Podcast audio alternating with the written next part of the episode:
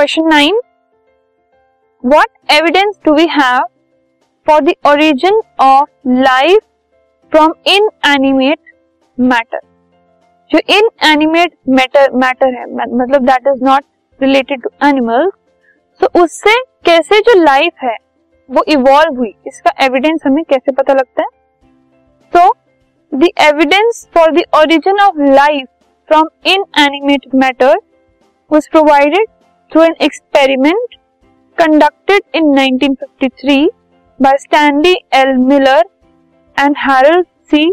Urey, in which they assembled an atmosphere containing molecules like ammonia, methane, and hydrogen sulfide, but no oxygen over water, similar to atmosphere that thought to exist on only Earth maintain at a temperature just below 100 degree Celsius and sparks were pass through the mixture of gases to simulate lightning so एक experiment conduct किया गया।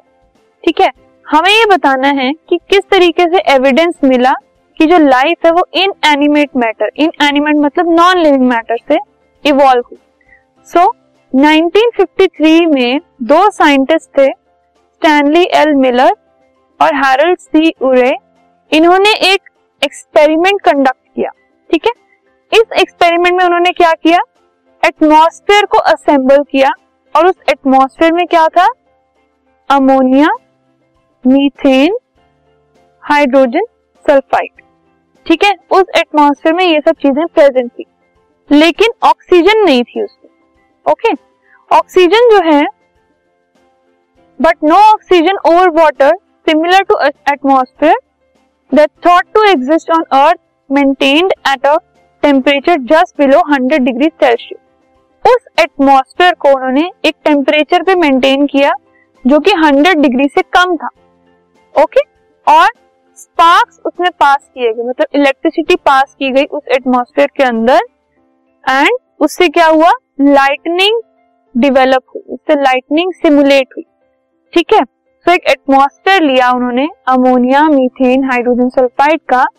उसमें oxygen नहीं थी water नहीं था, और उसको 100 डिग्री सेल्सियस से कम टेम्परेचर पे उन्होंने रखा और इलेक्ट्रिसिटी पास करवाई, जिससे कि लाइटनिंग सिमुलेट हुई। ठीक है?